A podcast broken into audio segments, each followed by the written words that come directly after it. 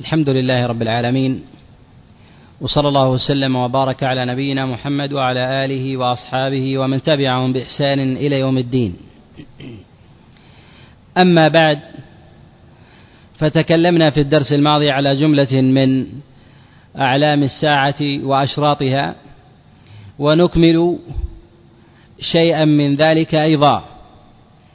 من أشراط الساعة ظهور الدجل والكذب، وعلى الأخص على رسول الله صلى الله عليه وسلم، كما جاء ذلك عن رسول الله في جملة من الأحاديث، منها ما جاء في الصحيح من حديث ثوبان قال رسول الله صلى الله عليه وسلم: لا تقوم الساعة حتى يظهر دجالون كذابون 30 كلهم يزعم أنه نبي. وهؤلاء قد ظهروا، وقد ظهر جملة منهم في زمن رسول الله صلى الله عليه وسلم. ويستنبط ويستفاد من هذا أن الكذب إذا تجرأ الكاذب فيه على رسول الله صلى الله عليه وسلم فإنه من باب أولى يتجرأ على ما هو دونه. وبهذا يعلم أن انتشار الكذب في الناس من الخديعة وشهادة الزور وكتمان الحق ورمي الناس بالباطل والقذف وغير ذلك، هذا هو داخل من جهة الأصل تحت هذا العموم. وتقدم معنا أن ما دل الدليل عليه أنه من أشراط الساعة وكان من المغلظات فإنه يدخل فيه ما كان دونه. ولهذا جاء عن رسول الله صلى الله عليه وسلم جملة من أشراط الساعة التي ربما تندرج حكما تحت هذا، منها ما جاء عن النبي عليه الصلاة والسلام من ظهور شهادة الزور وكتمان شهادة الحق، وكذلك ذهاب الأمانة.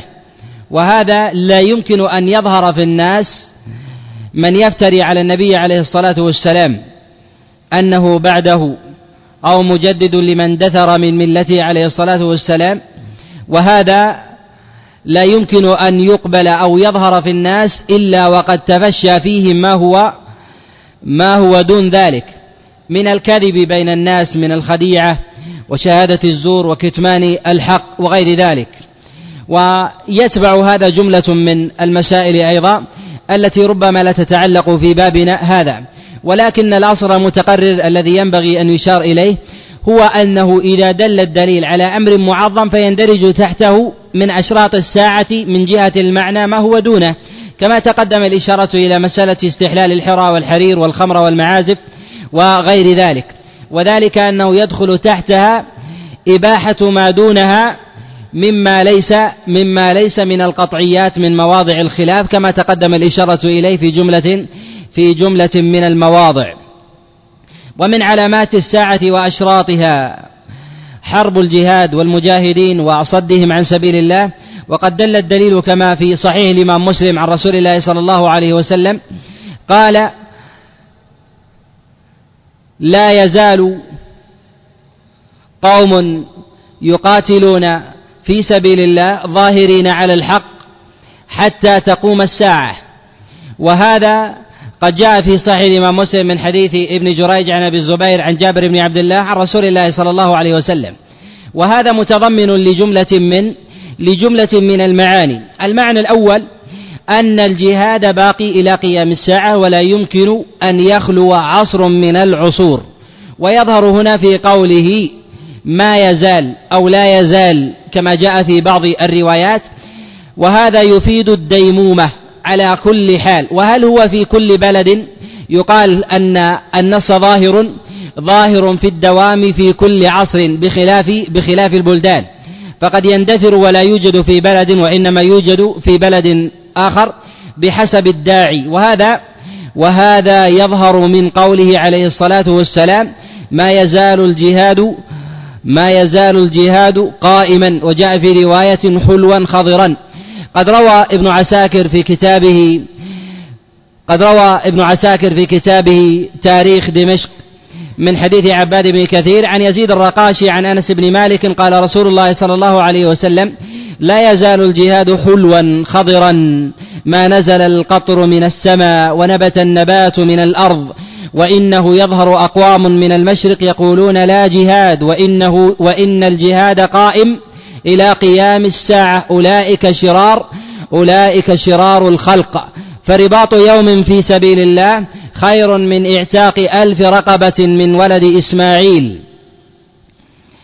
وقد جاء عن رسول الله صلى الله عليه وسلم ما يعضد هذا الخبر، وإن كان في إسناد الأول ضعف فإنه قد تفرد به من هذا الوجه عباد بن كثير عن يزيد الرقاشي، وكلاهما مضاعف. لكن قد روى أبو عمرو الداني في كتابه الفتن من حديث عبد الرحمن بن زيد بن أسلم عن أبيه مرسلا عن رسول الله صلى الله عليه وسلم قال: لا يزال الجهاد حلوا خضرا ما نزل القطر من السماء، وإنه يأتي زمان يقول قراء فيه لا جهاد وثمة جهاد. قال: فقلنا يا رسول الله وهل ثمة من يقول ذلك؟ قال: نعم، من عليه لعنة الله والملائكة والناس أجمعين. في هذا جملة من المسائل والفوائد. المسألة الأولى ما يتعلق بديمومة الجهاد وبقائه إلى قيام الساعة، وأنه لا يمكن أن يندثر من الأزمنة، وإنه قد يندثر من بلد بحسب داعي الحاجة. وقد أشار رسول الله صلى الله عليه وسلم إلى فائدة تتعلق في هذا، وذلك أن النبي عليه الصلاة والسلام قد جاء عنه النص عاما كما في الصحيح في غير هذا السياق قال: لا يضرهم من خذلهم، إشارة إلى وجود من يخذل من يقوم بأمر الله سبحانه وتعالى في مثل هذا. وفيه فائدة أخرى إلى أن من قام بأمر الله جل وعلا ذلك لا يضره وجود الخذلان مع وجوده، وهذا دليل على النص السابق الذي تقدم أنه ما يزال قوم يقاتلون في سبيل الله حتى تقوم الساعة، فوجود الخذلان لا يضر ولكنه قد ينقص، ولكن ديمومة الجهاد باقية إلى قيام الساعة. ومن الفوائد في هذا المتعلقة في هذا الخبر أن مسألة صد الجهاد وعدوان أعداء الله سبحانه وتعالى لازم لعدة مسائل. المسألة الأولى الركون إلى رغد العيش، وهذا قد تقدم الإشارة إليه، وهذا من لوازم حرب الجهاد بأنواعه، سواء كان جهاد اللسان أو جهاد السنان. لازم ذلك تمكن رغد العيش في الناس، وهذا قد جاء جملة من الأخبار عن رسول الله صلى الله عليه وسلم على سبيل الاستقلال ما يشير إلى هذه اللوازم. فإذا تمكن الأمر من الناس كالشح المطاع والهوى المتبع والمال واستفاضته في الناس، فإنه حينئذ يقوم الناس في رد هذه الأمور، طبعا في استدامة رغد العيش. وقد تقدم الإشارة إلى هذا ما جاء عن رسول الله صلى الله عليه وسلم في البخاري من حديث عوف بن مالك قال رسول الله صلى الله عليه وسلم: اعدد 6 بين يدي الساعة: موتي، ثم فتح بيت المقدس، ثم موتان يأخذ فيكم كقعاص الغنم، ثم استفاضة المال حتى يعطى الرجل 100 دينار فيظل ساخطا. وهذا فيه إشارة إلى استفاضة المال في الناس، وفيه إشارة أيضا إلى ما تقدم الإشارة إليه أن الإنسان يأخذ المال حتى لا يشعر من أي باب أخذ، من حلال أو من حرام. وقد جاء النص في ذلك عن رسول الله صلى الله عليه وسلم كما في الصحيح من حديث أبي هريرة قال: لا يأتين على الناس زمان لا يأبى الرجل أخذ المال من حلال أو من حرام ويأتي الكلام عليه. فإذا استحكم في المجتمع حب المال والأثر وكراهية الموت وحب الدنيا، فإنه يلزم من ذلك هو الطمع في الحياة وكذلك العيش والاستقرار فيها، ولازم هذا كراهة القتال في سبيل الله وخذلان من يجاهد في سبيل الله عن ماله وعرضه ودينه. وهذا قد جاء عن رسول الله صلى الله عليه وسلم حينما قال حب الدنيا وكراهية الموت ويأتي الإشارة إليه. واستفاضة المال قد جاء النبي عليه الصلاة والسلام كما تقدم الإشارة إليه، وأخذ المال هو قد يكون من ثمار ذلك، وهو أن الإنسان إذا أخذ المال من أي باب من أبوابه سواء كان حلالا وحراما، إشارة إلى ضعف الإيمان في قلب الإنسان. وأما إذا كان يتحرى الحلال فإنه في الأغلب أنه لا يطمع في صد الأمر بالمعروف والنهي عن المنكر، أو جهاد السنان الذي جعل الله عز وجل فيه البركة في هذه الأرض. وقد أشار النبي عليه الصلاة والسلام إلى علة لطيفة في دمومة الجهاد بقوله: ما يزال الجهاد حلوا خضرا ما نزل القطر من السماء وظهر النبات من الأرض. ربط ذلك بهذا الوصف إشارة إلى أن الناس يرزقون الخير بهذا ويغدق عليهم النعيم بمثل هذا السبب والامتثال لأمر الله سبحانه وتعالى. وثمة أمران يرزق الله جل وعلا عليهم أو بسببهما الخير والرزق وينزل القطر من السماء والنبات من الأرض. أولهما على سبيل الاستدراج، فإن الله عز وجل يستدرج من بغى وتعدى حتى إذا أخذه لم يفلته. وقد جاء النبي عليه الصلاة والسلام في ذلك الخبر: إن الله ليملي للظالم حتى إذا أخذه لم يفلته. والأمر الثاني بسبب الخير والجهاد ومجالدة أعداء الله سبحانه وتعالى سواء من الكفرة أو من المنافقين، فإن من ثمار ذلك التمكين في الأرض، أن يجعل الله عز وجل للأمة المكنة، ومن أثر تلك المكنة أن يرزق الله عز وجل الأمة ثمار تلك التمكين وهو خيرات هذه الأرض وجبايتها، وكذلك حكم الناس وإشاعة العدل فيهم. فإذا ظهر هذا الأمر في الناس فإنه حينئذ دليل على وجود سببه أو مسبب ذلك، وهو إقامة حدود الله سبحانه وتعالى في هذه الأرض. ومن المسائل التي ربما تتعلق في هذا الباب أن الناس إذا صدوا كلمة الحق وإظهار الجهاد في سبيل الله وخذلوا خير الأرض في زمانهم، سلط الله عز وجل عليهم عدوا سواء كان من بينهم أو من غيرهم. ولهذا جاء رسول الله صلى الله عليه وسلم قال: إذا تبايعتم بالعينة وأخذتم أذناب البقر ورضيتم بالزرع وتركتم الجهاد في سبيل الله سلط الله عليكم عدوا.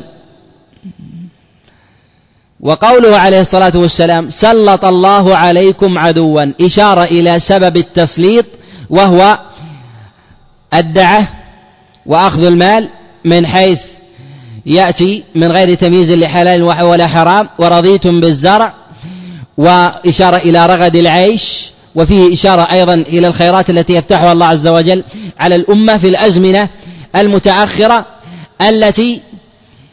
التي لم تكن في السالف، وهذا من أشراط الساعة أيضا.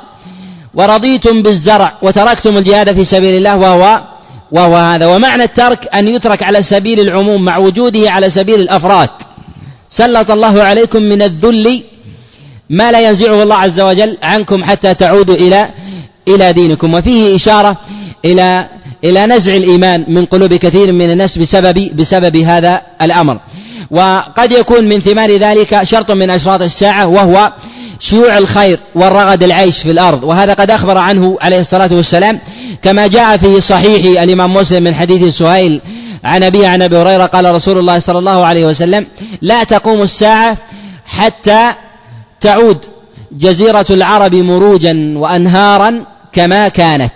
وقوله عليه الصلاة والسلام تعود إشارة إلى كونها في السابق على هذه الحال، وقد نص على تأكيد ذلك في بعض الروايات قال كما كانت، إشارة إلى مسألة مهمة هنا، وهي أن الله عز وجل يفعل ذلك على سبيل الاستدراج للأمة، أو يكون ذلك على سبيل التذكير بزوال الدنيا. والعاقل يتذكر من أمثال تقلب الأحوال وتغير الزمان وتقلب المواسم بزواله من هذه الدنيا، وكذلك أحوال الأمم السالفة. وأما الذي علق قلبه بالدنيا فإنه ينصرف إلى إشغال قلبه بلذائذ الدنيا ومتعها، ومن ذلك الميل إلى رغد العيش. وقد أشار إلى هذا المعنى النبي عليه الصلاة والسلام في خبر آخر قد رواه البخاري ومسلم من حديث سعد الطائي عن محل بن خليفة عن عدي بن حاتم قال: سمعت رسول الله صلى الله عليه وسلم يقول: لئن عشت، وجاء في رواية: لترين الضعينة تسير من الحيرة حتى تطوف في البيت لا تخاف إلا الله. ومعنى الضعينة هي المرأة التي تركب الراحلة فتسير من الشام إلى مكة لا تخافوا إلا الله. قال بعض العلماء أن المراد بهذا هو ما يكون في آخر الزمان في زمن المهدي، وقد يكون قبل ذلك، والأظهر والله أعلم أنه قبل ذلك، وهذا مشاهد في الأزمنة المتأخرة أن المرأة تستطيع أن تسير لوحدها حتى تطوف في البيت لا تخاف إلا الله، وهذا إشارة إلى شيوع الأمن ومنة الله سبحانه وتعالى على خلقه. وفيه تلازم إلى مسألة وهي مسألة رغد العيش، فإن تعدي الناس على حرمات الآخرين بالسطو والسلب إشارة إلى وجود الجوع والفقر والحاجة والفاقة والمسكنة، وهذا انتفي مع شدة الخير في الناس، مما يدل على أن انتشار المال ورغد العيش مع الأمن متلازمة في زمن واحد، وإلا كثير من الناس يسطون على قوافل الحجيج وعلى المسافرين فيكونون من جملة قطاع الطريق إذا كان فيه خوف من الفقر والمسكنة والجوع ونحو ذلك ينتشر حينئذ في الناس الخوف ولوازم ذلك كله. ولهذا من نظر إلى علامات الساعة استطاع أن يجمع جملة منها من 10 و20 تحت شرط واحد فيكون بينها تلازم، وقد تقدم الإشارة إلى هذه المسألة. ومن الإشارات في هذا أن ما يرد في كلام النبي عليه الصلاة والسلام من جملة من اختلاف الحال ليس من التضاد، وإنما لتقلب الزمن وسرعة تغير الحال، وتغير الحال هي من الحكم اللطيفة التي يجعلها الله سبحانه وتعالى في الأرض حتى يتذكر الإنسان انقلاب حاله ويتذكر مآله وأن مرده إلى الله سبحانه وتعالى. فالله جل وعلا جعل تغير الإنسان في ساعته وفي يومه، يتقلب الإنسان في الساعة الواحدة من فرح إلى ترح، ومن صحة إلى مرض، وفي يومه من نهار إلى ليل، ومن صحة إلى سقم وإلى سقم، ويتقلب أيضا في أيامه بتغير أسمائها، وكذلك في فصوله لأمور وحكم عديدة، من أضرها أن يتذكر الإنسان أمره كما تقدم الإشارة إليه، منها إشارة إلى ضعف الإنسان وملله من ديمومة الحال، فإن الإنسان لو كان الليل سرمدا عليه إلى قيام الساعة تضجر وربما تمنى الموت، ولو كان الشتاء عليه سرمدا لتمنى زواله. ولهذا قلب الله جل وعلا حاله من حال إلى حال. ولهذا يقول الشاعر مشيرا إلى هذا المعنى: يحب المرء في الصيف الشتاء، وإذا جاء الشتاء أنكره، لا بذا يرضى ولا يرضى بذا، قتل الإنسان ما أكفره. لا يرضى الإنسان بغناء، يحب الحاجة، ولهذا كم من أصحاب الغناء يتقشف في بعض أوقاته، وإذا جاءه الشتاء تمنى الصيف، وإذا جاءه صيف تمنى شتاء. ولهذا قلب الله سبحانه وتعالى تلك الأحوال إشارة إلى فطرة الإنسان وضعفه. ومن أشراط الساعة المتعلقة ومن أشراط الساعة التي قد يكون لها صلة في هذا الباب نزع الأمانة من قلوب الناس إشارة إلى الشح المطاع والهوى المتبع والطمع والجشع، ومن ثمار ذلك ما سلف من قطيعة الأرحام وتسليم الخاصة. قد جاء عن رسول الله صلى الله عليه وسلم إشارة إلى تقلب الإنسان في يومه وليلته، من أمين إلى خائن، ومن مؤمن إلى كافر، في يوم وليلة. تقدم معنا مسألة التقلب بين الإيمان والكفر، بأن الرجل يمسي مؤمنا ويصبح كافرا، أو يصبح مؤمنا ويمسي كافرا، يبيع دينه بعرض من الدنيا. قد جاء عند البخاري من حديث زيد بن وهب عن حذيفة بن اليمان قال: حدثنا رسول الله صلى الله عليه وسلم بأمرين، أما الأمر الأول فهو الأمانة تكون أو أنزلها الله في جذر قلوب رجال، وأما الآخر فحدثنا أن الرجل ينام فتزول الأمانة من قلبه، وهذا فيه إشارة إلى أن الإنسان تزول الأمانة من قلبه لا بسبب يدركه، وإنما بسبب لو تفحصه وتأمله وجد أنه له علاقة بحرمات الله، كمعاصي السر وغير ذلك، فإن الله عز وجل يجعلها من أسباب تقلب الإنسان وردته وانتكاسه. وتقدم الإشارة معنا أن الإنسان إذا كان صاحب إيمان وصاحب علم عصمه الله جل وعلا من الردة والانتكاسة، وأما إذا كان من أصحاب العلم وليس من أصحاب الديانة والإيمان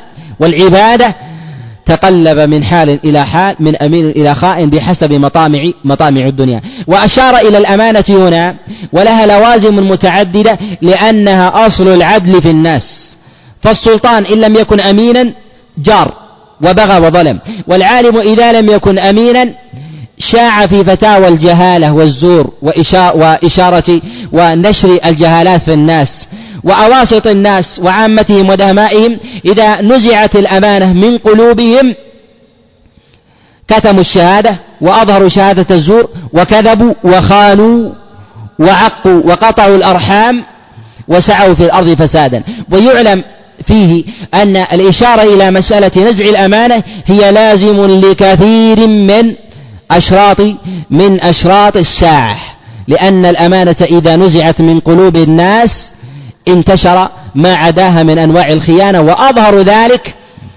وأظهر ذلك ما جعله رسول الله صلى الله عليه وسلم من علامات النفاق، وهو الكذب والغدر والمبالغة في الفجور عند الخصومة، فإن هذا يشتهر عند من نزع الله جل وعلا منه الأمانة.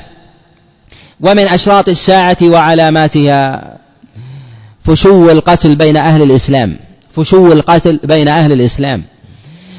والدليل على ذلك ما رواه البخاري وغيره من حديث أبي هريرة قال عليه الصلاة والسلام: والله لا تقوم الساعة حتى لا يدري القاتل فيما قتل والمقتول فيما قتل. قالوا: كيف ذلك يا رسول الله؟ قال: الهرج، والقاتل والمقتول في النار. في هذا جملة من الفوائد واللطائف.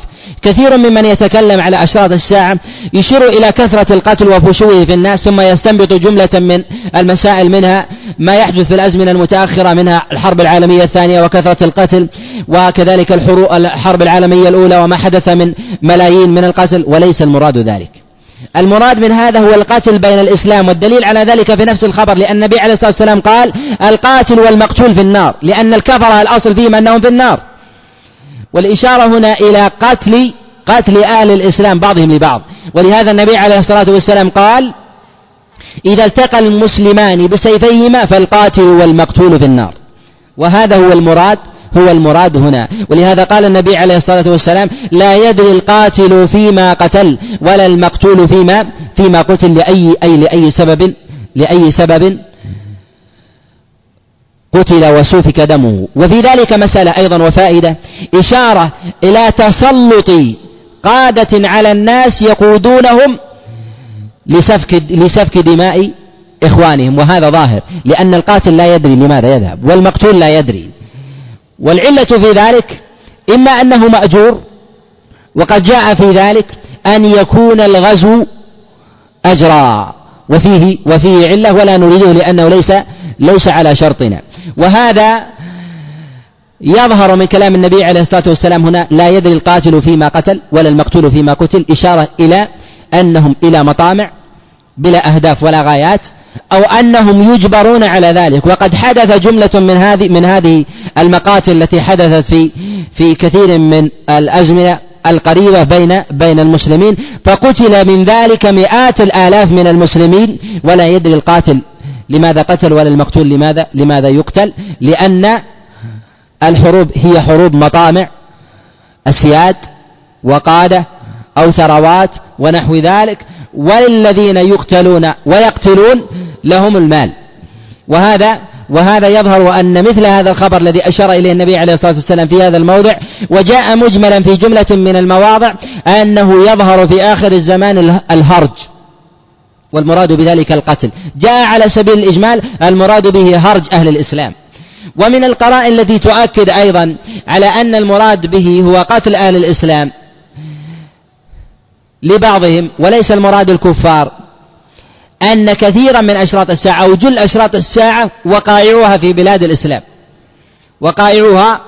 بلاد الإسلام، ولهذا لا يكاد يوجد شيء في بلاد الكفر متمحض ليس للمسلمين فيه صلة، وإما أن يكون مشتركا بين المسلمين وبين الكفار كمسألة الغزو والقتل ومسألة هدم الكعبة مما يقتلها، أو الجيش الذي يريد الكعبة والقتال بين المسلمين واليهود، أو ما جاء النبي عليه الصلاة والسلام لا تقوم الساعة حتى يكون الروم أكثر الناس، يعني أكثرهم عددا.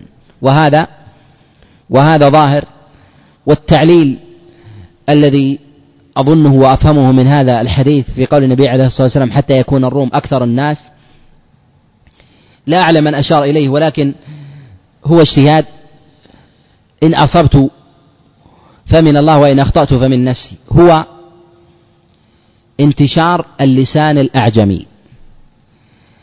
العربي هو من تكلم العربية ولو كان أعجميا، ولهذا العرب تقول الأعرابي من سكن البادية ولو كان أعجميا، والأعجمي من تكلم الأعجمية ولو كان عربيا، إشارة إلى تعلم الإنجليزية وفشوها في الناس. وبه نعلم أن ما قاله النبي عليه الصلاة والسلام الروم أكثر الناس، هم ليسوا أكثر الناس عددا، وأقل الناس محاربة لسنن الله الكونية من سنة التكاثر الفطري، يحاربون ذلك، ولكن فشت لغتهم فأخذها سلوكا كثير من العرب والعجم، فتكلم فيها بسبب الاستعمار أو الغزو الفكري كثير من الناس، وأصبحوا روما وإن كان أصلهم لا يرجع إلى ذلك العرق.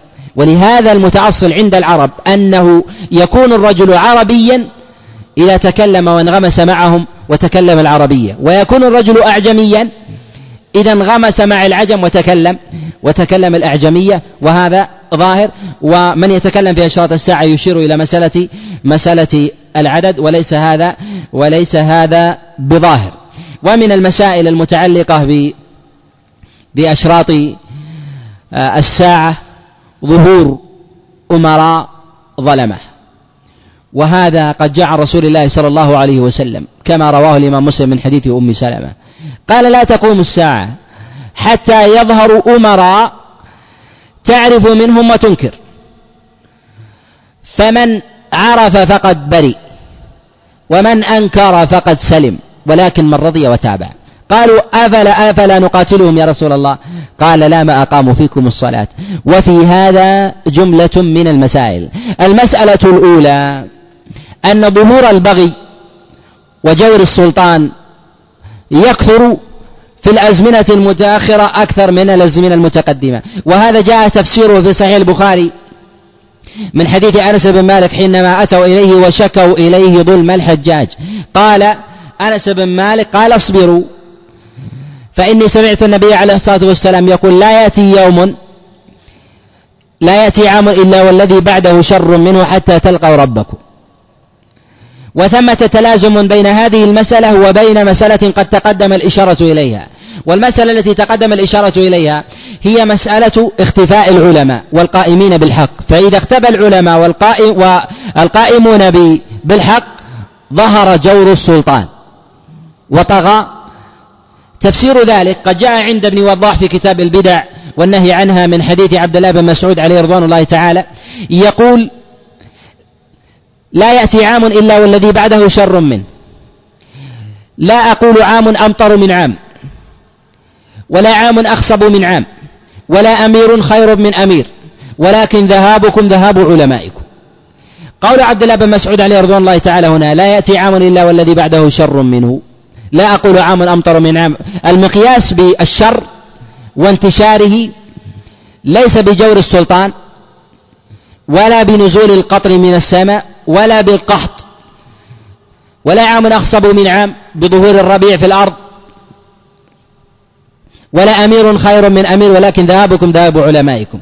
إشارة إلى أن خيرية في السلاطين لا تدل على خيرية الشعوب، فقد يكون ثمة سلطان باغي والشعب فيه خير عظيم ما وجد العلماء لأنهم يقومون بالحق، وقد يوجد في شعب ويتولى أمره سلطان عادل ويكون حينئذ العلماء لا يظهرون الحق لشهوات ومطامع في أنفسهم وينتشر الجهل في الناس، والأولى هي أكثر من الثانية والثانية أندر. وهذا من شاهده وقرأ التاريخ وجد له أمثلة كثيرة. وهذا فيما يتعلق بمسألة المقياس. وأما صفة هذا الخبر الذي جاء النبي عليه الصلاة والسلام تعرف منهم ما تنكر، أي أنهم يقولون من الخير ويقولون من الشر، والواجب على من كان تحت ولايتهم أن يقوم بأمرين. الأمر الأول المعروف، أن يأتي بالمعروف، وهذا به السلامة، وهذا أدنى درجات السلامة، وهو أن يقوم الإنسان بالمعروف ولا يظهر المنكر. ولهذا قال النبي عليه الصلاة والسلام فمن عرف، وجاء في بعض الألفاظ فمن عرف، يعني عرف المعروف ولم ينكر المنكر خشية من السطوة فقد برئ، يعني أبرى ذمته. ومن أنكر فقد سلم، أي من أنكر على السلطان شره فقد سلم من عقاب الله سبحانه وتعالى. وهذا هي المرتبة العليا. قالوا أفلا نقاتلهم؟ قال لما أقاموا فيكم الصلاة. وهذا فيه مسألة مهمة، وهو أنه لا يجوز الخروج على أئمة الجور ما أقاموا الصلاة. وإقامة الصلاة أشار إلى إقامتها، واستثني من ذلك أمرا وهو الزمن، إذا أقيمت على هيئة هي التي جاءت عن رسول الله صلى الله عليه وسلم بقوله صلوا كما رأيتموني أصلي ولو في غير زمانها، وجب طاعتهم من غير خروج وأداؤها معهم وأداؤها في الدور. ولهذا جاء النبي عليه الصلاة والسلام تفسير ذلك كما في مسلم من حديث أبي ذر أن النبي عليه الصلاة والسلام قال صلوا معهم، قال يأتي أمراء يصلون أو يؤدون الصلاة على غير وقتها، فأمر النبي عليه الصلاة والسلام بالصلاة معهم وأداء الصلاة في وقتها. ومع أن هذا الأمر من الجور والظلم، وكأن الإنسان لم يصلي، إلا أن إظهار هذه الشعيرة من المطالب التي يطلب من السلطان أداؤها. وقولنا ما أقاموا فيكم الصلاة إشارة إلى أهمية تقدم السلطان بإمامة المصلين. وهذا من الأمور والمسائل المهجورة في كثير من الأزمنة المتأخرة. من مهمات السلطان الإمامة في الصلاة وخطبة الجمعة وصلاة العيدين والاستسقاء، كما كان على ذلك الخلفاء والأمراء على مر العصور إلى أزمنة متأخرة، بل حتى إلى الدولة العثمانية. ثم بعد ذلك ظهر الانشقاق البين بين شقي وولاة الأمر. ولاة الأمر على صنفين في ظاهر الكتاب والسنة: أمراء وعلماء، وهم عند الإطلاق يشملون العالم الذي يقتضى أن يكون أميرا. فلما وقع انشقاق بين هذين المعنيين استشكل كثير من الناس الإطلاقات الواردة في كلام الله سبحانه وتعالى، لأن الأصل في السلطان أن يكون عالما،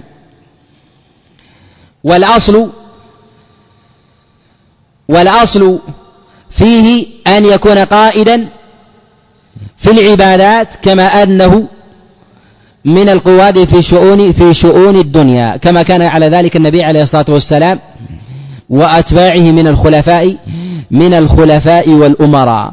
ويلحق هذا جملة مما يبتلى به الناس من الشرور ونحو ذلك. وبه يعلم أن جملة من أشراط الساعة قد تندرج تحت هذا المعنى، منها تولية من لا يستحق الولاية من الولايات الصغيرة والمسؤوليات، وهي تبع لظلم وجور السلطان، وهذا من أشراط الساعة. ويظهر هذا في قول النبي عليه الصلاة والسلام قال إذا أسند الأمر إلى غير أهله فانتظروا الساعة.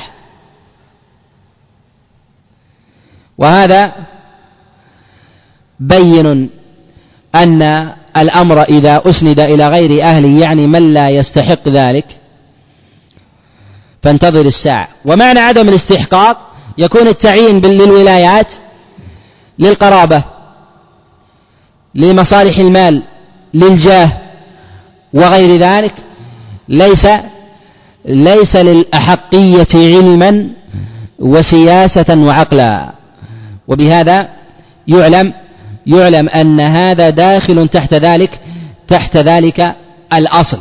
وربما يتبع ذلك وضع الأخيار ورفع الأشرار، وقد جاء في ذلك جملة من الأخبار عن النبي عليه الصلاة والسلام عند الطبراني وغيره. ووضع الأخيار يعني أنهم لا يرفعون ويهمشون، ويرفع الأشرار ويبرزون في الناس، وهو تابع وهو من ثمار جور السلطان. ومن مما يدخل في هذا ما أخبر فيه النبي عليه الصلاة والسلام من تعدي السلطان على حرمات الناس بالضرب والسطو والعدوان. وقد جاء النبي عليه الصلاة والسلام في ذلك بعض الروايات المتعلقة بالأعيان، وجاء فيها على وجه العموم. من أمور الأعيان ما جاء النبي عليه الصلاة والسلام في الصحيح من حديث ابن الزبير عن أمه قال: سمعت رسول الله صلى الله عليه وسلم يقول: يكون في قريش كذاب ومبير، فأما الكذاب فهو المختار، وأما المبير وهو الذي يسفك الدماء فهو الحجاج. وجاء إطلاق من غير تقييد، ما جاء النبي عليه الصلاة والسلام في صحيح ما مسلم من حديث سهيل بن أبي صالح عن أبي هريرة قال النبي عليه الصلاة والسلام: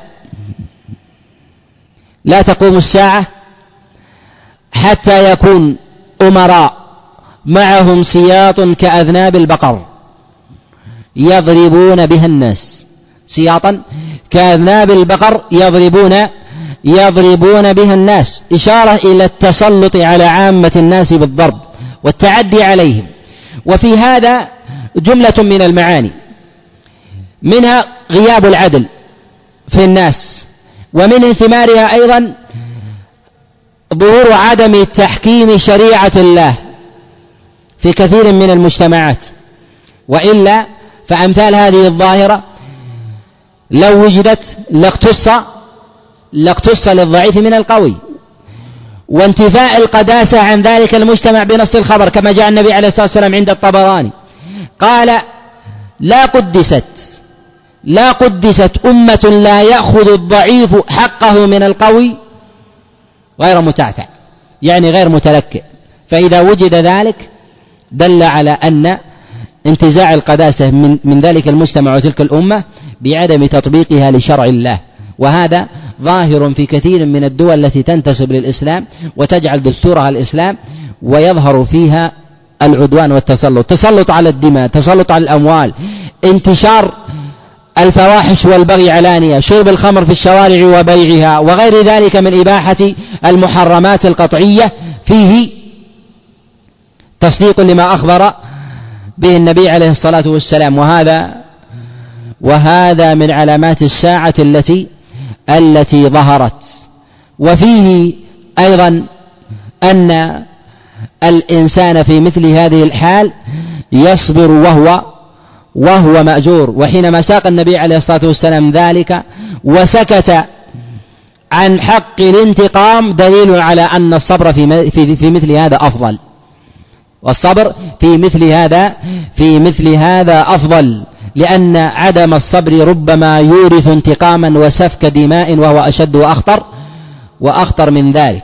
ومن علامات الساعة وأشراطها ظهور الزنا،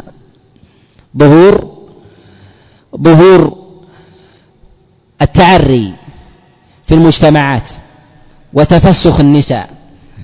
وهذا قد جاء النبي عليه الصلاة والسلام في صحيح الإمام مسلم من حديث سهيل بن أبي صالح عن أبيه عن أبي هريرة أن النبي عليه الصلاة والسلام قال: صنفان من أمتي لم أرهما نساء كاسيات عاريات مائلات مميلات رؤوسهن كأسنمة البخت المائلة لا يرحن الجنة ولا يدخلن الجنة ولا يجدن ريحها وإن ريحها ليوجد من مسيرة كذا وكذا. في هذا إشارة إلى جملة من المعاني، أولها أن ظهور التعري في الأجساد دليل على ظهور التعري في الأخلاق، وهذا لازما قد جاء النص فيه في كلام رسول الله صلى الله عليه وسلم في موضع آخر كما جاء عند الترمذي وغيره من حديث عبد الله بن عمرو قال: لا تقوم الساعة حتى يظهر الفحش والتفاحش وقطيعة الأرحام. وفي قوله عليه الصلاة والسلام الفحش بداءة اللسان من القذف وغير ذلك والكلام البذيء السافل وهو تبع لذلك، ويجعل كثير من العلماء ذلك الشر ظهور الفحش أمرا مستقلا عن مسألة التعري وهي لازمة له، فلا يمكن لامرأة أن تتعرى في مجتمع إلا وقد انتشر الفحش علانية أمام البصر، وإلا لو كان المجتمع قد أمسك لسانه عن الفحش والكلام الساقط لما وجد ذلك، فيعلم أن هذا من لوازمه، وبه يعلم أن انتشار الفحش سابق للتعري وهو سبيل إليه. وفيه إشارة أيضا هنا إلى أن التعري وظهور السفور في الناس ليس المراد به ظهورا فقط، وإنما المراد به استحلال، وهذا يلزم منه نفي الحجاب وإباحة السفور وأنه ليس من الدين. ما دليل ذلك؟ دليل ذلك قال النبي عليه الصلاة والسلام: لا يدخلن الجنة ولا يجدن ريحة، لأن هذا الفعل ليس من المكفرات إلا إذا استحله الإنسان لأنه من المحرمات القطعية، وإذا أحل الإنسان شيئا قطعيا معلوما من الدين بالضرورة كفر، ومن ذلك إذا أنكر الحجاب بمفهومه العام بعيدا عن فروعه المختلف فيها، فهذا كافر. وبه يعلم أن من قال أن اللباس المرأة على الإطلاق من حريتها ولا علاقة له بالدين، تلبس ما شاء وتتعرى متى شاءت، أن هذا ردة وخروج عن دين الإسلام باتفاق العلماء، لأن ذلك إنكار لنص معلوم من دين الإسلام بالضرورة. وبه يعلم أن كثيرا من الدعوات التي يدعو إليها كثير ممن ينتسب إلى الفكر الإسلامي في زمننا أو بعض الكتاب الجهلة المأجورين الذين يقولون أن الحجاب هو من اللباس والزي والعادات والتقاليد، هذه عبارة كفرية، ويبين الحق لصاحبها وتقام عليه الحجة، فإن أبى كفر وارتد والعياذ بالله، ووجب على ولي أمر المسلمين أن يقيم عليه حد الردة حتى لا ينتشر الفساد في الناس. وهذا قد يكون من لوازم ظهور الزنا وقد تقدم الكلام عليه، وقد يكون بين هذا وذاك من التلازم، وهذا كما تقدم الإشارة إليه هو مما يتعلق ببلاد الإسلام ليس في بلاد الكفر. وكثير من الناس حينما ترد لديه هذه النصوص يقول أنها وجدت في بلاد الغرب، ليس هذا المراد، لا التعري ولا ظهور الزنا ولا الخمر ولا سائر أشراط الساعة لا يقصد به الغرب إلا ما دل عليه الدليل أن المراد به الغرب، فيقال حينئذ أنه على هذا التقييد، وإلا فالأصل فيه أن الأمر معلق بقيام الساعة، وقيام الساعة يهتم بها أهل الإيمان، وأما أهل الكفر فعليهم تقوم الساعة وهم شرار الخلق. ومن علامات الساعة وأشراطها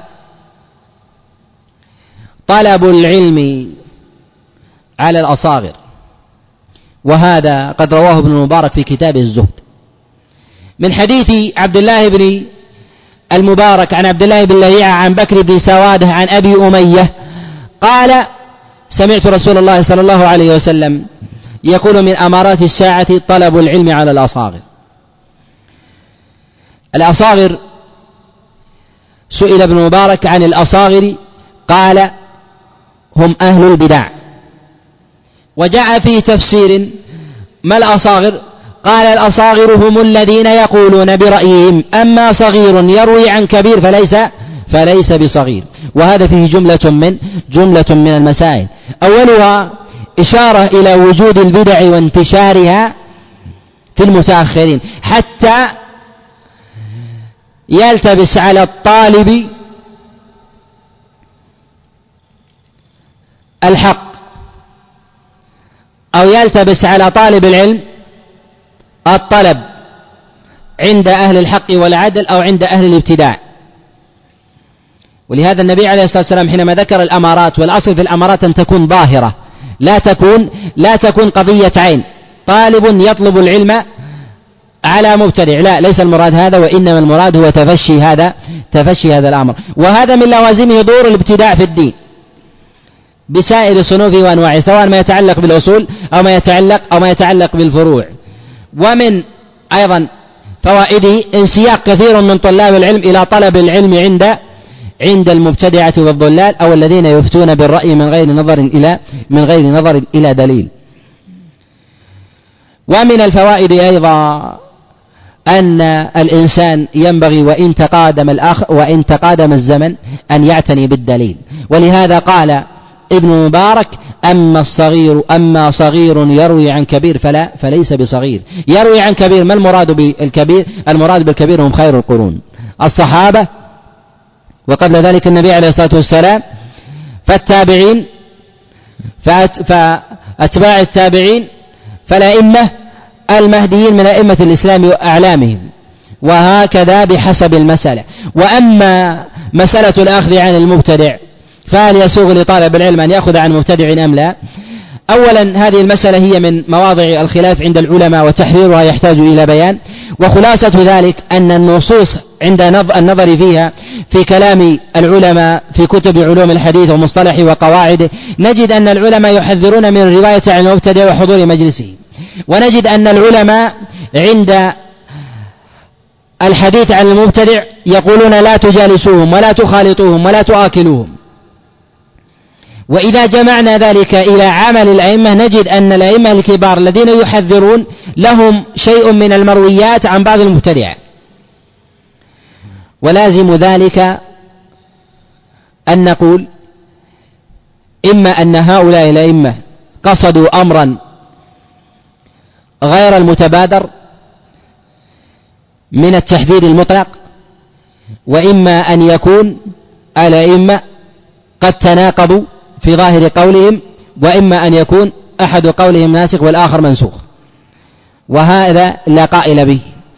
وأما النهي عن الأخذ عن المبتدع بالإطلاق في كلام الأئمة عليهم رحمة الله فإن مرادهم بذلك حتى لا يرتفع المبتدع فيكثر سواده، هذا أمر، فإنه إذا كثر وارتفع عند الناس أخذ منه العامة الفتاوى في الدين، وإن كان طلاب العلم يأتون إليه لأخذ الأسانيد والمرويات، فالعامة يتأثرون بثقة من أخذ عنه فيأخذون عنه الدين، ولا يعلمون أن طلاب العلم يأخذون منه الإسناد فيرتفع أمره فيختلط حينئذ الحق بالباطل. ولهذا حذروا من ذلك. ومن التعليلات أيضا حتى لا يقرب طالب العلم من المبتدع فيشرب من بدعته من حيث لا يشعر، وذلك أن طالب العلم إذا قرب من المبتدع وأنس به وجلس إليه، خاصة إذا اقترن ذلك بظهور عبادة من المبتدع وإكثار من الطاعة، تأثر ببعض أقواله، وإن لم يتأثر وكان صاحب حجة التمس له العذر أو جعل قوله من مسائل الخلاف وهو محض خطأ دخل عليه في دينه. وكل ذلك من المواضع الذي ينبغي أن يحترز فيها. وخلاصة هذا الجمع بين كلام الأئمة عليهم رحمة الله تعالى في التحذير من رواية عن المبتدع وبين مروياتهم عنهم، وذلك أنه إن تمكن الإنسان من الأخذ عن المبتدع من غير رفعه ومن غير التعثر ببدعته ولا تكثير سواده عند الناس ولا خدع العامة في ذلك،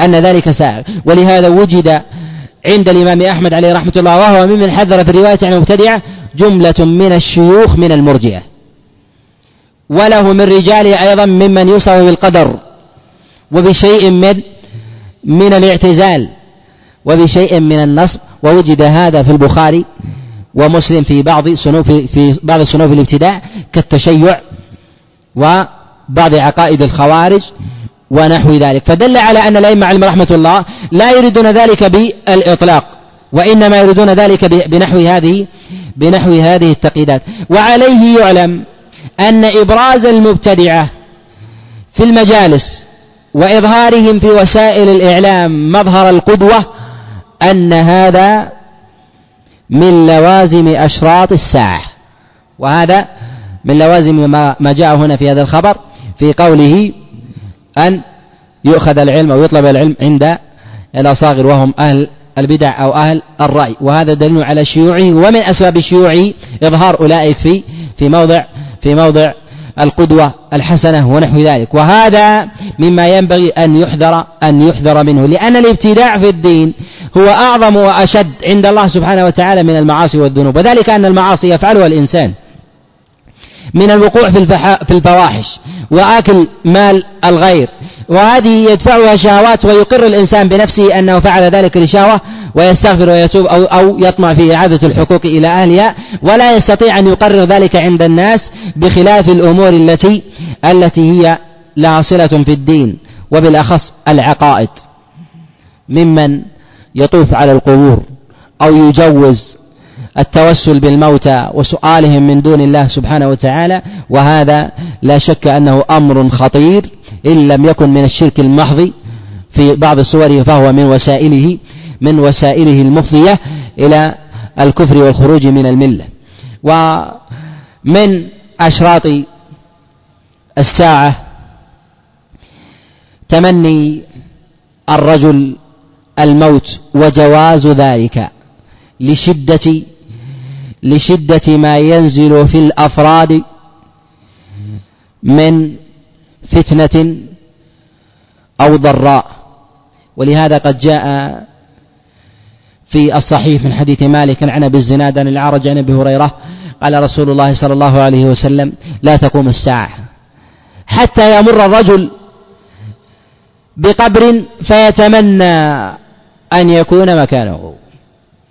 وفي هذا إشارة إلى أن تمني الموت في بعض الأحيان جائز، تمني الموت في بعض الأحيان جائز عند استحكام الشر واستغلاقه، وعند شدة الفتن والتباس الأمر أن يدعو الإنسان أن يقبضه الله غير مفتون، وأن يكون مكان صاحب القبر. وفيه أن هذا لا يناقض ما جاء عن رسول الله صلى الله عليه وسلم: لا يتمنى أحدكم الموت لضر نزل به.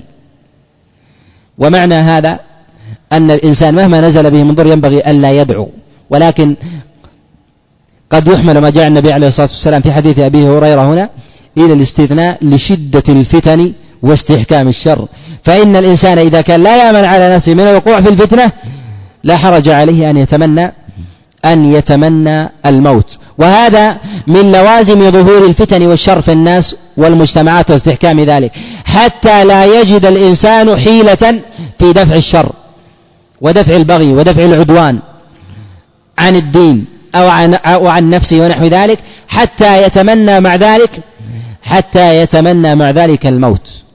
وفيه إشارة إلى استحكام الفتن ليس على المجتمعات فيبتلى الإنسان إن أراد، ولكنه يبتلى رغما عنه. ولهذا قال النبي عليه الصلاة والسلام: حتى يمر الرجل بالقبر، يعني الواحد من الناس، أي أنه يتتبع بالفتنة والأذية والشر حتى يتمنى الأفراد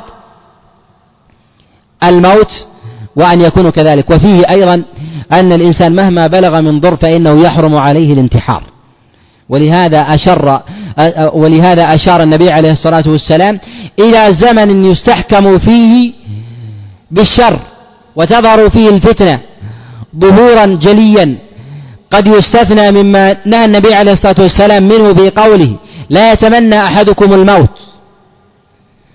ما ذلك أشار إلى هذا، وأن غاية ما يريد يعني المؤمن أن يتمنى الموت، وهذا فيه إشارة إلى أن قتل النفس من المحرمات في أي حال كان، وأن الإنسان ينبغي عليه أن يصبر حتى يتوفاه الله عز وجل، ويقرن ذلك بالدعاء من أن يحميه الله سبحانه وتعالى. ومن أشراط الساعة منع الزكاة، ومنع الزكاة هي من المسائل الجلية التي ربما يتهاون فيها كثير من أهل الخير والصلاح. والزكاة بابها وفروعها كثيرة، ولكن الكلام هنا عن التفريط فيها وبعض صور التفريط. جاء النبي عليه الصلاة والسلام كما جاء عند الترمذي من حديث الفرج ابن فضالة عن محمد بن عامر عن علي بن أبي طالب أن رسول الله صلى الله عليه وسلم قال: إذا كان الفيء دولا، والأمانة مغنما، والزكاة مغرما، وأطاع الرجل زوجته وعق أمه، وقرب صديقه وأقصى أباه، وتباهى الناس بالمساجد، ودعي الإنسان اتقاء شره، فذاك من علامات الساعة وأماراتها. وهذا قد تكلم فيه بعض العلماء في حال الفرج من فضالة، ومن نظر إلى حال كثير من العقود المتأخرة وجد أن هذا من الظاهر الجلي في الناس، وذلك أن الزكاة إذا كانت مغرما أي أن الإنسان يراها خسارة ولا يراها نماء، وهذا يظهر في كثير من الناس، ولهذا كثير من الأغنياء يسألون أن الزكاة كثيرة ويحاول أن يتهرب منها ونحو هذا، وهذا ممن فيه من هذا الوصف الزكاة مغرم، يرى أنها غرامة عليه وكجباية يتبعها السلطان بأخذها. وفيه إشارة إلى وجود الخير في بعض السلاطين الذين يأخذون المال من الناس، ويهرب الأفراد من ذلك لأن يرون أن هذا من المغرم الذي يؤخذ منهم، ولا يرون أن ذلك من نماء المال وزيادته. وفيه أيضا الإشارة إلى محق البركة من المال بسبب ترك الزكاة. وثمة مسألة مهمة، وهي أن بعض الناس يظن أن إذا حال عليه الحول كأن يكون حوله هذا اليوم أنه يسوغ له أن يؤجل الزكاة إلى غد أو بعد غد ونحو ذلك، وهذا من الجهل العريض. روى البخاري عن النبي عليه الصلاة والسلام قال: ما خالطت الزكاة مالا إلا أهلكت. ومعنى ما خالطت الزكاة مالا وفي رواية الصدقة إلا أهلكت يعني أن الإنسان إذا وجبت عليه الزكاة حرم عليه أن يتأخر فيها ولو خالطتها يوما، فإن ذلك من أسباب محق البركة. ويخرج من هذا إذا أخرج الإنسان تلك الزكاة من ماله ولم تكن خليطة له، وأشهد على ذلك أنها زكاة، وانتظر القادم المستحق ليدفعها إليه. وقد روى البخاري النبي عليه الصلاة والسلام صلى بأصحابه مرة صلاة العشاء ثم قام يجر رداءه إلى داره ثم رجع إلى أصحابه فقال: لعلكم نظرتم إلي، ما الذي أعجل بي؟ فقالوا: نعم يا رسول الله. قال: إني تذكرت تبرا من ذهب من الصدقة فخشيت أن يبيت إلا عند أهله. والمراد من ذلك هم الفقراء والمساكين، لأنه إذا وجبت الزكاة هذا اليوم حرم على الإنسان أن يبقي. لماذا؟ لأن المال ليس له، للفقراء من هذا اليوم، إلا إن أعطاه الإنسان وكيلا للفقير يوصله إليه. وبه يعلم أن الإنسان إذا أعطى زكاته إلى وكيل له ليس من وكيل مشترك بين الفقير والغني، أن هذا من محق بركة المال. ويخرج من هذا الوكيل النائب عن الغني والفقير، ولهذا الوكلاء ثلاثة: وكيل عن الغني في هذا الباب، وكيل عن الغني وهو كحال الغني، وجد المال عنده أو عند وكيله فإن هذا حكمه واحد، ووكيل للغني والفقير، فهذا يأخذ الحكمين.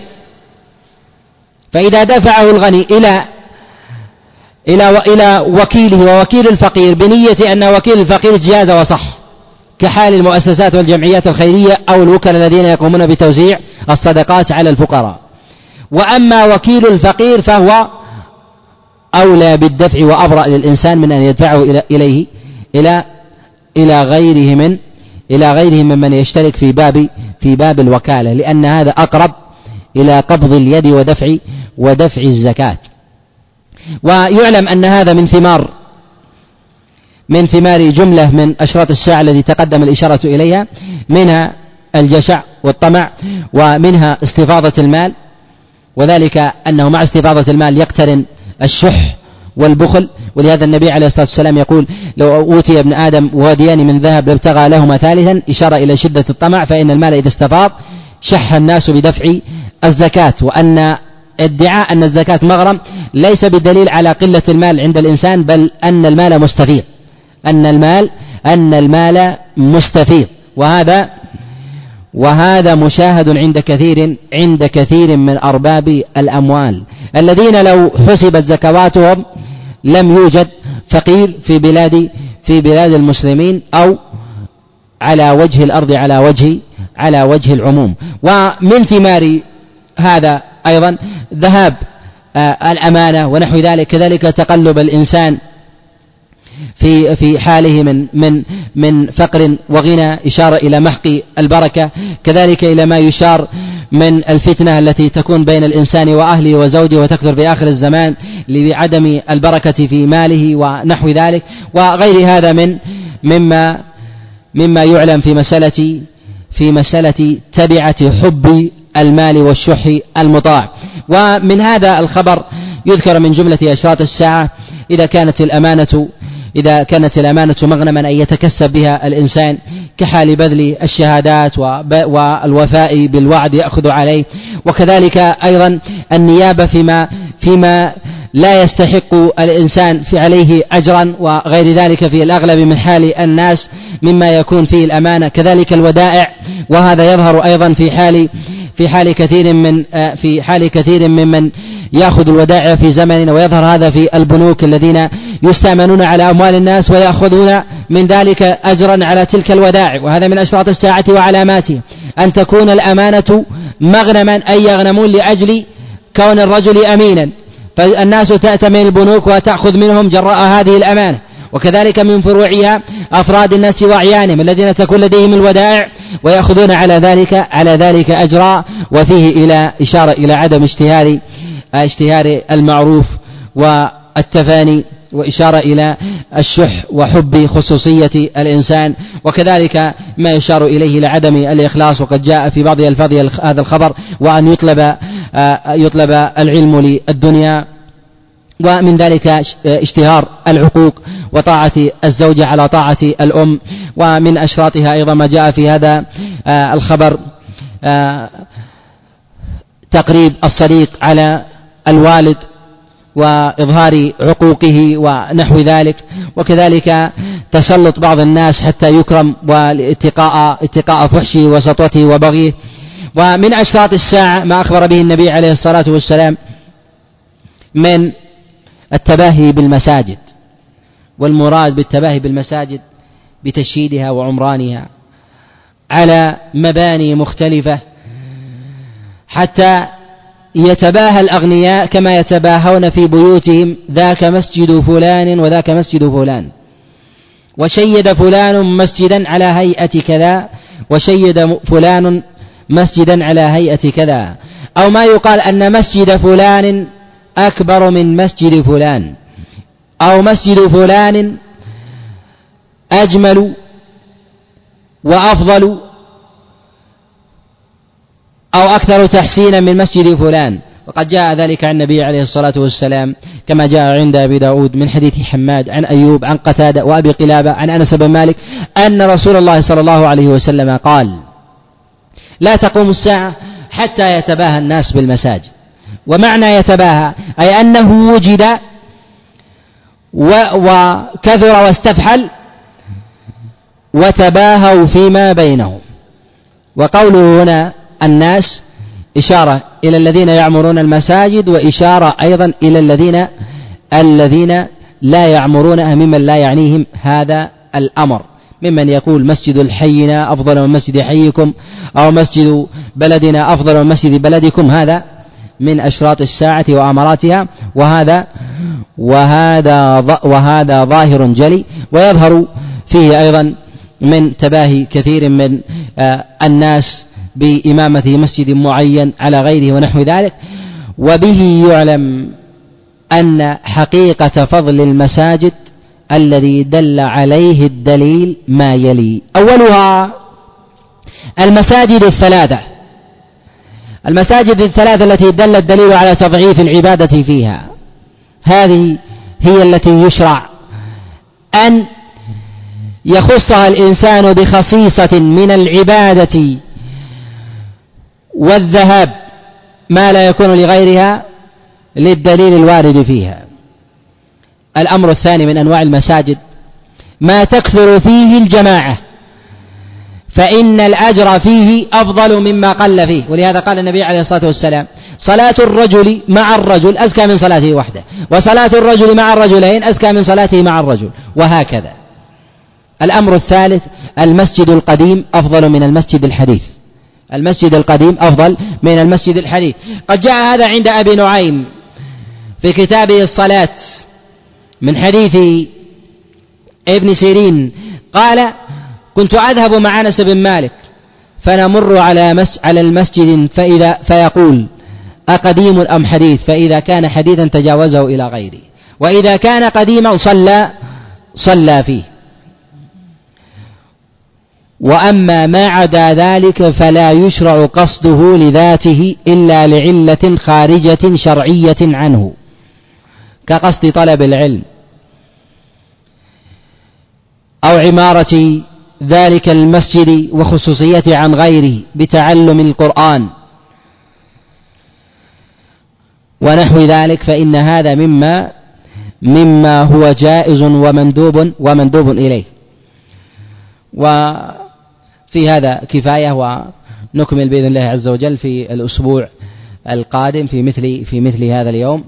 وبالله جل وعلا الإعانة، وبه التسديد والتوفيق، وصلى الله وسلم وبارك على نبينا محمد.